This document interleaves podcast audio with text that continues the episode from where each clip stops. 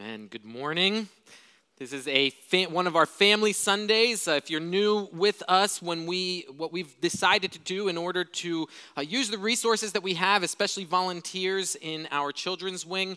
Uh, on the fourth Sunday, we have the kids with us, uh, so you can expect a little bit more noise, and that is good. We're ha- glad to have them here. Kids, if you did not get a children's bulletin, ask your parents to run back there and go ahead and grab one in the lobby so that you can be coloring that and filling that in. And it does have to do with what we're going to be doing this morning. But as we start, here's the question that I have for you Have you ever just been captivated by an ancient, mature, established tree? Have you ever just been walking through the woods? Maybe you know about this, just this one tree, and you just can sit there and just look at it, and just your imagination starts thinking, man, I wonder how long this tree has been here. I wonder what, if this tree could tell stories, what it's seen. As a kid, I remember this one time I grew up um, in Brazil and there was this one camp that we would go to that had this massive tree, but it wasn't like trees that we see around here. It was one that has aerial roots where like the branches would drop down roots and then those roots would become huge. And so this tree had these huge roots that came up. And for you to put your arms around it, you needed like 20 people, just this huge tree. Some of you have been out west and you've seen the sequoias or redwoods, and, and you just stand there in awe of this living thing that goes 100 feet up into the air, these colossal trees. Even around here, sometimes when I go on walks with my family, we, we come across ancient oaks and you point them out and you just think about the history that tree has been around for. But you know what's interesting? With all these trees, I've never thought man, I wonder how it got so big. That, that tree probably knows something the other trees don't know. There's something this tree, some secret that this tree has figured out in order to be mature, in order to be established, in order to bear fruit, in order to increase. Man, something in this tree, it's figured out the secret. Kids, do you think that that's true? Do you think that that tree figured out a secret? No. No, that tree has done what it's made to do.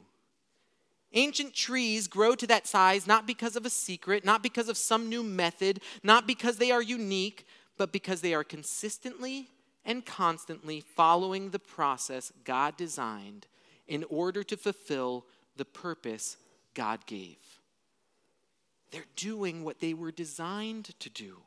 They're following that process. They're accomplishing the purpose God gave that tree. They followed the process and they grew. They bore fruit and increased. They fulfilled their purpose. The effectiveness of following the process was made very clear to me when I tried my own hand at, at growing some plants. Now, I'm not an incredibly romantic person, but every once in a while I'll do something that, that is kind of sweet. When, when my wife and I, I, I already knew that I was going to ask my wife to it, enter into a relationship with me. We were going to start dating. And um, during, before that, I had noticed that my wife really liked the symbolism of oak trees and, and acorns and, and the symbolism of that growing. And there's lots of other things that were connected to it. And we had learned that and discussed that. And so before we started dating, I actually went online and purchased like a whole bag of acorns. And I had them all ready, and, and, and I was there. And, and the day we started dating, I planted like 50 acorns because I really didn't know what I was doing. And I was like, well, quantity over quality, one of these will probably take. And I didn't tell her anything because I didn't want to be that guy. Hey, planted a tree while we started dating, just saying. Um, I didn't do that, but I kept it a secret and, and I just had it there. And they actually all took, so I had in my dorm room like 10 buckets of all these saplings that I was watering and, and watching. But the day we got engaged, I actually gave her one of those saplings. And then when we got married, we planted it. And right now, that tree is planted on my in law's property. Not very big, it's about that big around right now. It's almost 10 years, well, it's 10 years old from when we started dating. And that tree has grown. And do you know what I've done to make it grow? Absolutely nothing. It's done what it was designed to do. On the other hand, I also, uh, I've always been fascinated by bonsai trees. And, and kids, if you don't know what a bonsai tree is, it's a tree that sometimes is only like this big, but it looks like this ancient and old, huge tree. And if you look at a picture of it, you're like, man, that could be 100 feet tall or it might be just two feet tall. But it's, it's designed to look like this huge and old and mature tree. And I thought, man, how cool would it be to have that in my office? So several years ago, I went and I bought my first little wasn't really a bonsai tree it was meant to be trained into a bonsai tree. I watched all these videos on what to do learned all these process because really this is one of the things i learned. Did you know there's nothing special about bonsai trees? If you put a bonsai tree outside it will just grow into a normal tree. It's not genetically altered there's nothing different. It's just the way that it's cared for because there's a gardener that's, that's forcing it to follow a different process than what it was originally designed for in order to make it look different than its original purpose. So I watched all these videos and I had this bonsai tree and I knew what I was going to do. And I was going to have this tree. Well, let me tell you, there's no tree in my office. It died very quickly. But I realized that in this process that, that trying to force something to accomplish a different purpose, trying to force something to follow a different process, leads to failure. In our passage this morning, Paul is going to point us to Jesus. He's going to show us the process that leads us to accomplishing our purpose we are going to see that the process of how to grow, how to accomplish our purpose, how to become rooted and established in order to attain the fullness of maturity, that process is not meant to be a secret. We aren't meant to look at someone who is mature in Christ and wondered, wow, I wonder what happened. I wonder what the secret is that they figured out. This is the main point we are going to see that only through God can we accomplish our purpose. Only through God and through the process He has ordained can we fulfill the purpose He has given us. But He's very clear in what that process is. He, li- he literally writes it out for us so that we can follow that process. This fits within the theme of Colossians because we've seen that our purpose is to glorify God. It's to make Christ preeminent in our lives. But that doesn't just happen with any formula. It's not just any process that leads us to accomplishing our purpose. It needs to be according to Christ. The process is not accomplished by relying on more than Jesus. The process is not accomplished on relying on less than Jesus. It's just Jesus. That's the formula. So here's, here's our big idea, okay? This is what I want us to remember. We only progress in our purpose of pleasing God when we rely on Him for the process. The only way we're going to progress, the only way that we're going to grow in our purpose of pleasing God is if we rely on Him for the process. So let's jump into our passage. As we look at this paragraph, we're going to be in Colossians 1, verses 9 through 14. As we look at this paragraph, it's important for us to recognize the structure. Paul, Paul and, and kids, if you are in English, uh, one of the things they tell you not to do is run on sentences. Paul didn't go to that class.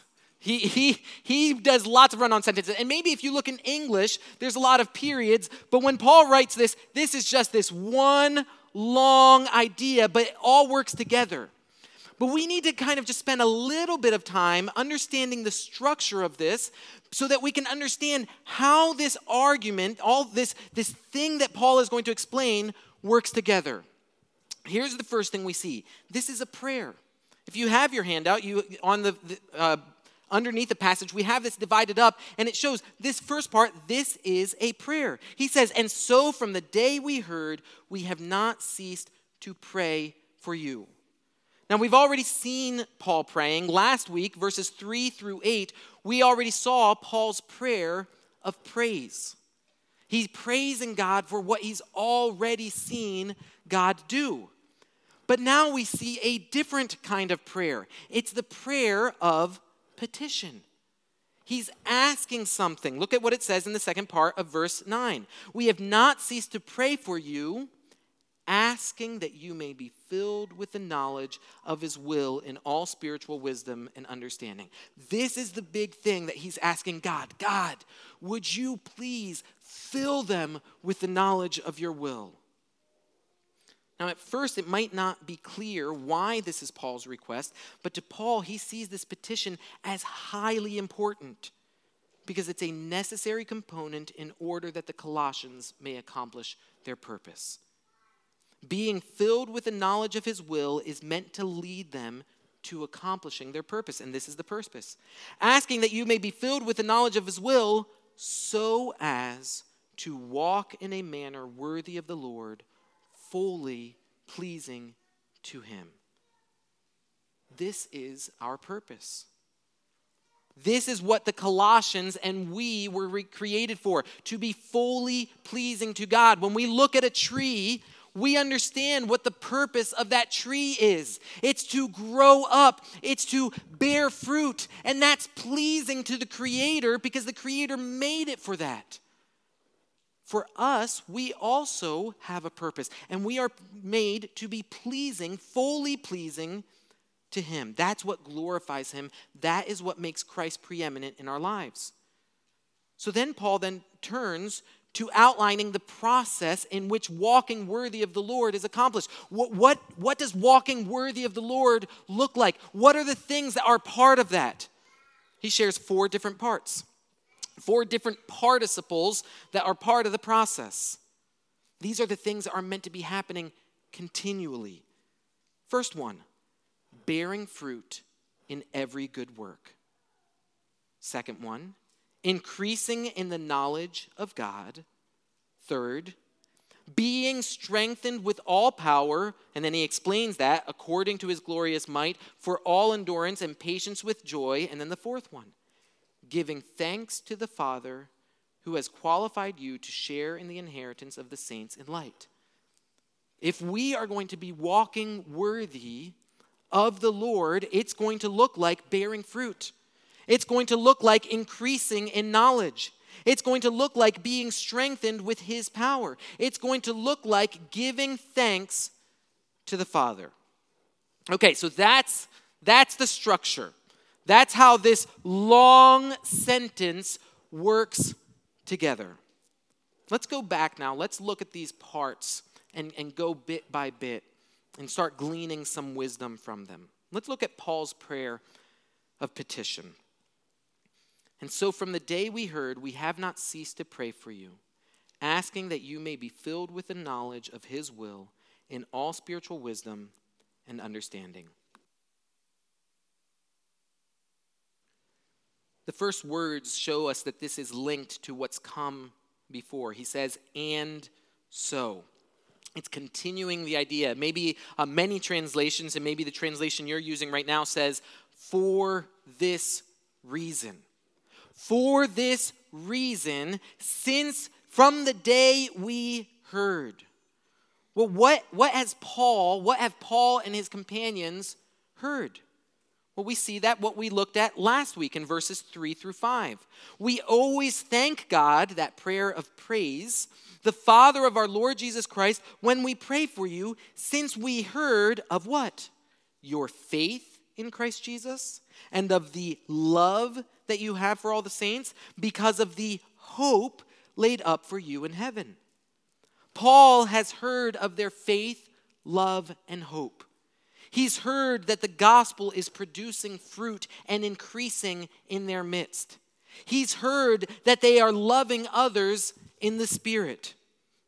If we were to imagine the Colossians as a tree, And, and this is the imagery that we have not only in Colossians, but also, as we heard earlier, Psalm 1 read to us. If we were to imagine them, this is the sapling that the seed that has sprouted. Paul is rejoicing about that.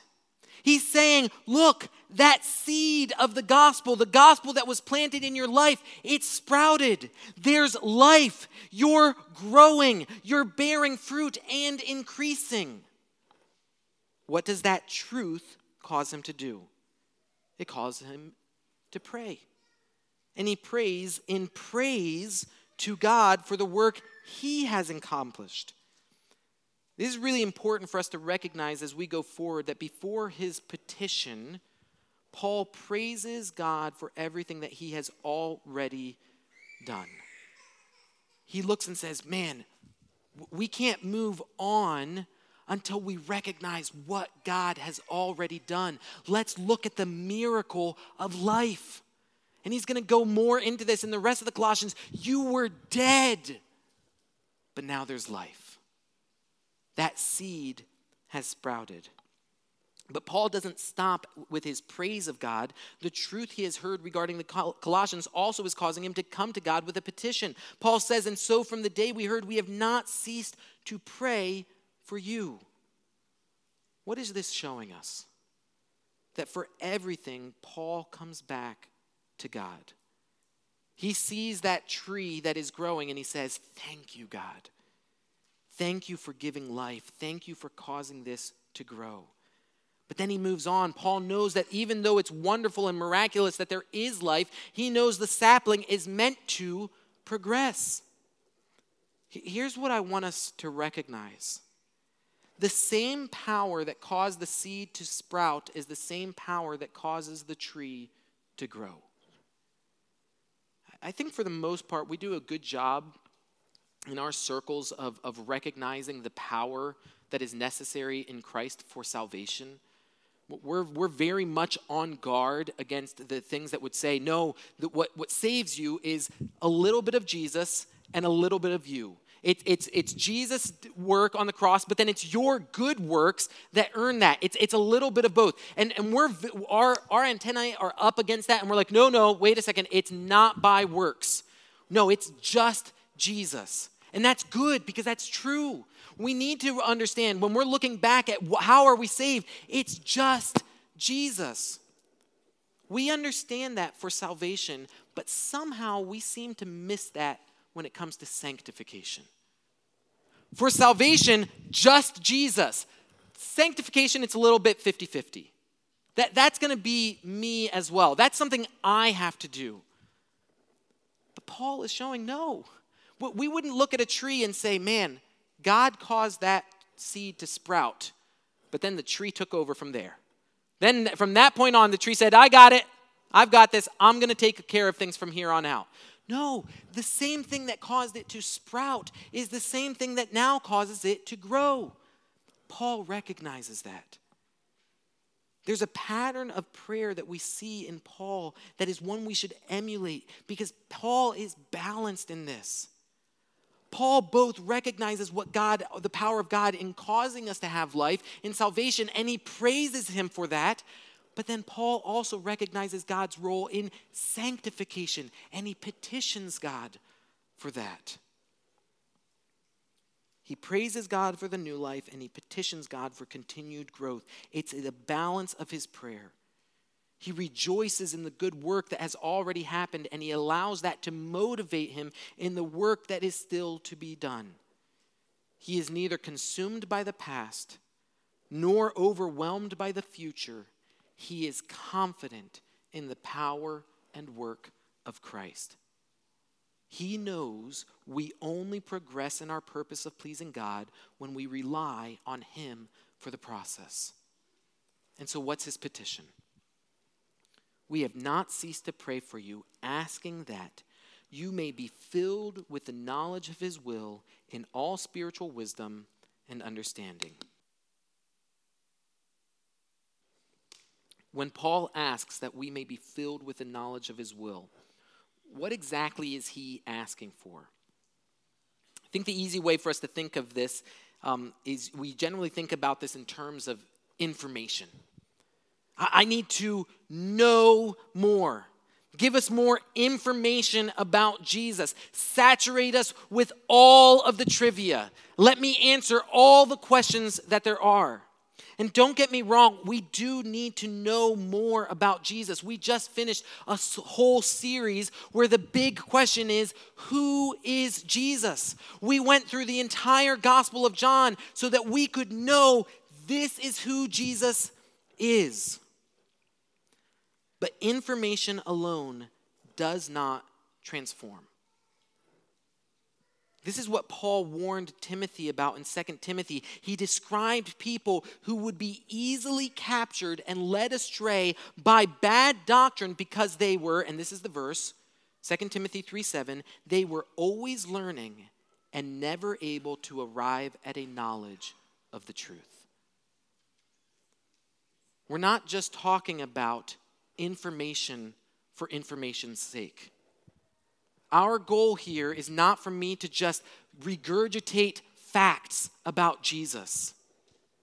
The knowledge that Paul is calling us to is more than just knowing something, it's an intimate and personal connection to the truth that abides within us. It's a connection to Christ. It's a connection to who He is and what He's done. That's what's meant to fill us. When He talks about the knowledge of His will being filled with that, He's talking about Jesus. Now, you might think, mm, I don't know, that seems like a stretch. It seems like you're kind of trying to shoehorn Jesus into this. But thankfully, we have the rest of Colossians, and Paul makes that clear to us in Colossians 2. In verse 2, Paul is talking about that he has labored in order, verse 2, that their hearts may be encouraged, being knit together in love, to reach all the riches of full assurance of understanding and the knowledge of God's mystery, which is Christ, in whom are hidden all the treasures of wisdom and knowledge. What is the full assurance of understanding and the knowledge of God's mystery? It's Christ. In Christ are hidden all the treasures of wisdom and knowledge. For us to be filled with the knowledge of His will is for us to be filled with Christ. Everything comes back to Jesus. That's why our formula is just Jesus. The fact that the seed sprouted the fact that there is fruit and growth is because of Christ. And so now Paul's petition for us is to progress. It's still according to Christ. Hey, what was their faith in before? Their faith was in Christ, according to the hope, according to Christ who is in heaven. This is what caused you to have life. Christ came so that we could have life abundantly. That's the truth, that's the power there. But now, how do we progress? What is the petition? Be filled with Christ. We are to be filled with the knowledge of His will in all spiritual wisdom and understanding. The spiritual wisdom is literally wisdom that comes from the Spirit, the Holy Spirit. This is what Jesus promised he would send to his disciples after he left them. This is what he said in John 16. When the Spirit of truth comes, he will guide you into all the truth. For he will not speak on his own authority, but whatever he hears, he will speak, and he will declare to you the things that are to come. He will glorify me, for he will take what is mine and declare it to you. The way that this progresses, the way that we are filled, is through the Holy Spirit spiritual wisdom and understanding. We aren't just meant to be people who memorize information, the information is also meant to be understood. What does this all mean? It means we aren't going to progress if we aren't being filled with Christ. God's will is for Christ to be in us. You can't take a tree, remove it from the life giving water, and expect for it to continue to grow. It's not going to happen. That tree needs to be rooted and established, growing up in that which gives it life. We need to learn more about Jesus. We need to read and understand his word. We need the Spirit who gives us wisdom. But we must not be mistaken to think that what Paul is asking for is just more information. The foundation of transformation is truth, capital T. But truth that does not lead to transformation is truth that has not reached our heart. It's truth that was not truly understood. Because we see next is the purpose of Paul's petition that we would accomplish the purpose God has given us. Verse 10 Why does he make this request? So as to walk in a manner worthy of the Lord, fully, fully pleasing to him. Why did Paul ask that we would be filled with the knowledge of God's will so that we might walk in a manner worthy of the Lord, that we might be fully pleasing to him?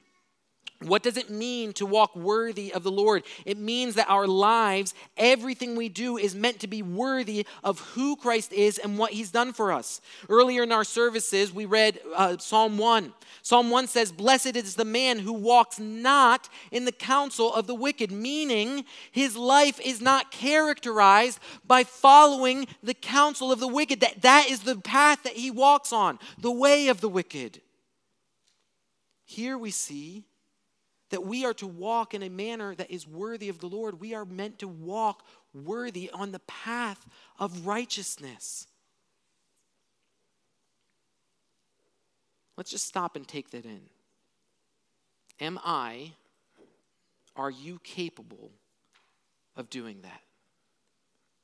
Can you walk worthy of the Lord? Not unless you're filled with Christ. In my own strength, I am incapable of doing anything but walking in the counsel of the wicked. But if I am filled with Christ, that changes. Because what if I am filled with Christ, what happens is Galatians 2:20. I have been crucified with Christ. It is no longer I who live, but Christ who lives in me. And the life I now live in the flesh, I live by faith in the Son of God who loved me and gave himself to me. But if I am thinking that I can walk in a manner worthy in my own strength, I am inevitably going to even try to take one step, turn right around, and walk in the way of the wicked. I am not capable of walking worthy of the Lord unless I am filled with the knowledge of God's will, which means I am filled with Christ. Because we only progress in our purpose of pleasing God when we rely on Him for the process. So let's look at that process. How does Paul see us accomplishing our purpose? What does it look like? What are the components? Well, the first one is that we are bearing fruit in every good work if we are walking worthy of the Lord, if we are living in a way that is fully pleasing to Him, we must be bearing fruit. When you come, come across a healthy tree, it's clear. You don't look at that tree and you're like, ah, I don't know, maybe. Maybe it is, maybe it's not. No, if there is fruit coming from it, you taste that fruit. It's good, it's pleasing. It's evidence that this is actually a healthy tree. But here's something we need to understand it's the fruit of good works, not the root of good works. Now, let me just explain that. There is a temptation to think that grace is the fruit of good works, meaning I do good things and, and the, the, my good things, my good works, that's the roots, and what it produces is grace. No. Grace, that's the roots. Grace is what we have received and we did not deserve. Grace is the unmerited favor. Grace is the power of Christ in us. And what that produces is good works. Our good works are response are a response to what God has already accomplished. Ephesians 2:10, we are his workmanship created in Christ Jesus for good works, which God prepared beforehand that we should walk in them. Bearing fruit is the external, observable display of the inward transformation that has already occurred. You can't take, come across a dead tree and think, you know what I need to do? I got it. We're going to make this tree come alive by stapling some apples to it. And, and something, maybe that will just trigger something in the tree, and the tree will look and say, Man, I, rem- I wish I could do that. Yeah, I'm going to put in some effort now to produce some fruit of my own. It's dead. It can't do that. The tree first needs to have life before it can produce fruit. And in chapter 3, Paul is going to give a large list of fruits that we are meant to be displayed in the Christian life. It, it's the fruit that removes what is of the flesh, it's the fruit that adds the things that are full of godliness. It's the fruit that changes our relationships with others. It's the fruit that goes to those who you disagree with and you speak to them with love, seasoned with salt. How do you know something is wrong with a tree? If it's not bearing fruit. Let's look at the next participle. It also says, increasing in the knowledge of God. Of God. Paul's petition was that we be filled with the knowledge of God's will. Ultimately, that is going to happen. He who began a good work will bring it to completion. But right now, Paul recognizes that is still a process. He wants us to continue to be filled. He wants us to increase in the knowledge of God. The work that God began, He will complete. The, but the process of sanctification is ongoing. Right now, we are to be continually growing. Again, how do you know something is wrong with a tree if it stops growing? If you look at it and there's no change. We are never to become stagnant in our walk with God. We are always to progress. What does that look like? It means growing closer to God. It means studying His Word. It means what Paul says in Colossians 2, verse 6. Therefore, as you received Christ Jesus, so walk in Him, rooted and built up in Him, and established in the faith, just as you were taught, abounding in thanksgiving. Let me just give a warning right here. We need to be on guard that we do not become bonsai Christians. What's a bonsai Christian? Bonsai Christian is one that has the appearance of godliness, the appearance of maturity, the appearance of deep and established roots, but in reality, its growth is stunted. You, look at a bonsai tree, it looks perfect until you put it next to an actual tree. You take a bonsai out and you put it next to an actual ancient oak, and there's no comparison. That process has been stunted, and it might look good on its own, and you're like, man, that, that guy really seems to know his stuff. That guy really seems to, to, to have deep roots on these different things. But is there really fruit? Are they actually increasing? Are they really growing? Now, I'm not pointing fingers at other people. I, I've been tempted to be a bonsai Christian lots of times.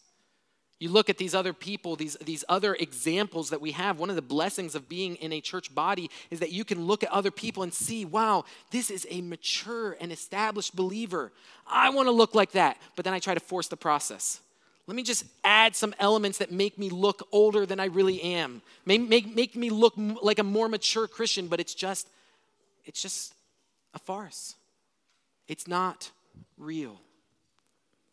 This is a great temptation for believers. Beware that we do not become a bonsai Christian because a tree that grows stagnant is a tree in decline. It's not healthy. But lest we think that Paul is now calling us to do this through our own means, according to our own methods, through our own strength, he's not, because the next part of participle brings us right back to Christ. Being strengthened with all power according to his glorious might, for all endurance and patience with joy we will not accomplish our purpose if we are, be, if we are not being strengthened according to his might. Even with the best of intentions, which I'll be honest, I don't have, the strength to follow his commands could never come from me. But his strength is unending. Paul knows that we only progress in our purpose of pleasing God when we rely on Him for the process. It's His strength, it's His power. We can walk worthy if we are being strengthened with all power according to His glorious might.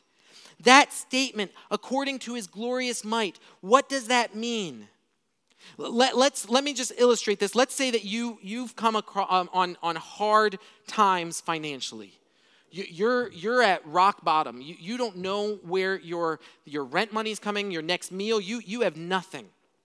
But it just so happens through this bizarre set of circumstances, you come across either Elon Musk, Bill Gates, um, uh, Jeff Bezos. You come across, you, you have time to interact with one of these people, and they say, Man, I am just so moved by your story. I want to give you a gift.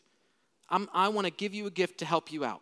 Now, do you know, based off of what they just said right there, how big this gift is going to be? No.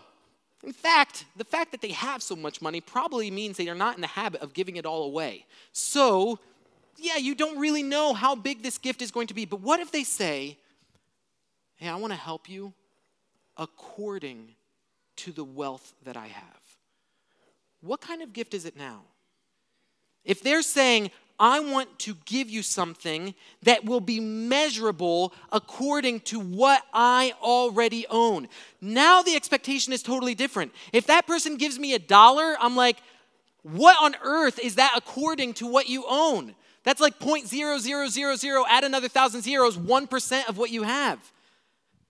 But if he says, I want to give you according to the wealth that I have, that changes it being strengthened with all power according to his glorious might. What exactly is this might? It's the might that created the heavens and the earth. It's the might that formed and breathed life into man.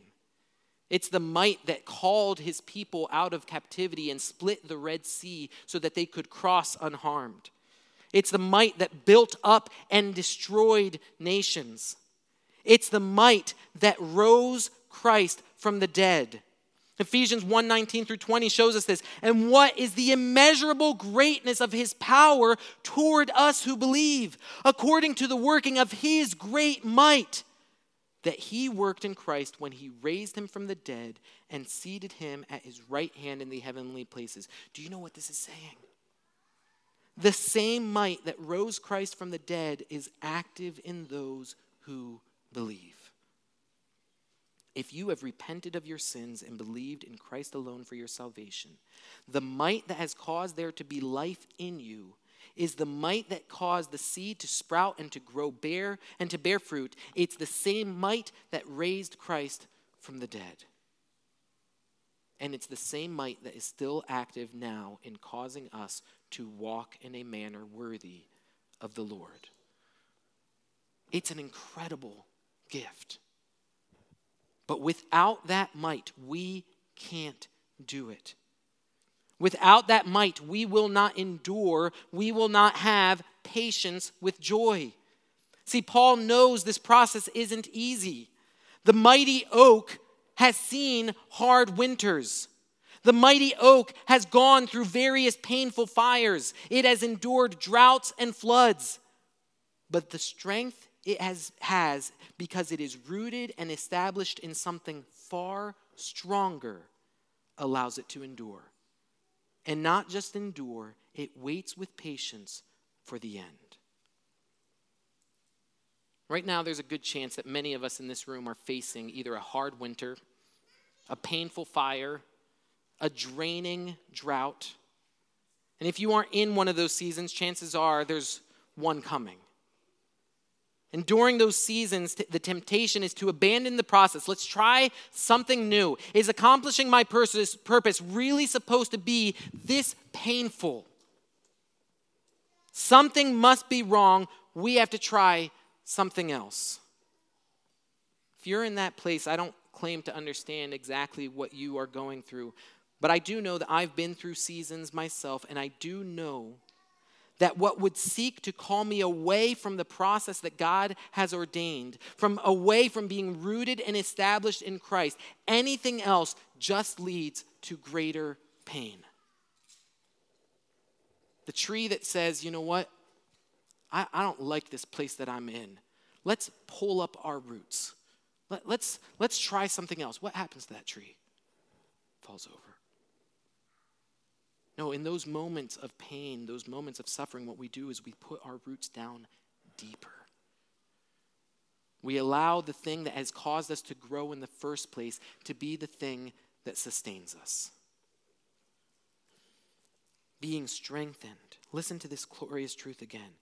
Not a truth that pretends everything is easy, a truth that recognizes the hardship but knows a power that is greater than any hardship. Being strengthened with all power according to his glorious might, for all endurance and patience with joy.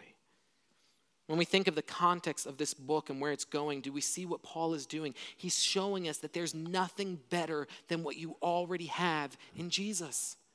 Don't let another process tell you, no, there's another way to get fruit. No, there's a better way to grow. There isn't. Anything that causes you to not be rooted and established in Christ will cause you to be weaker. The final participle is this, and we're not actually going to go through this one today. We're actually going to look at verses 12 through 14 next week so that we can really take each part of this. But in order to see just how it works in the whole argument, this is the final thing. This is what is meant to motivate us. Verse 12 giving thanks to the Father. And look why who has qualified you to share in the inheritance of the saints in light.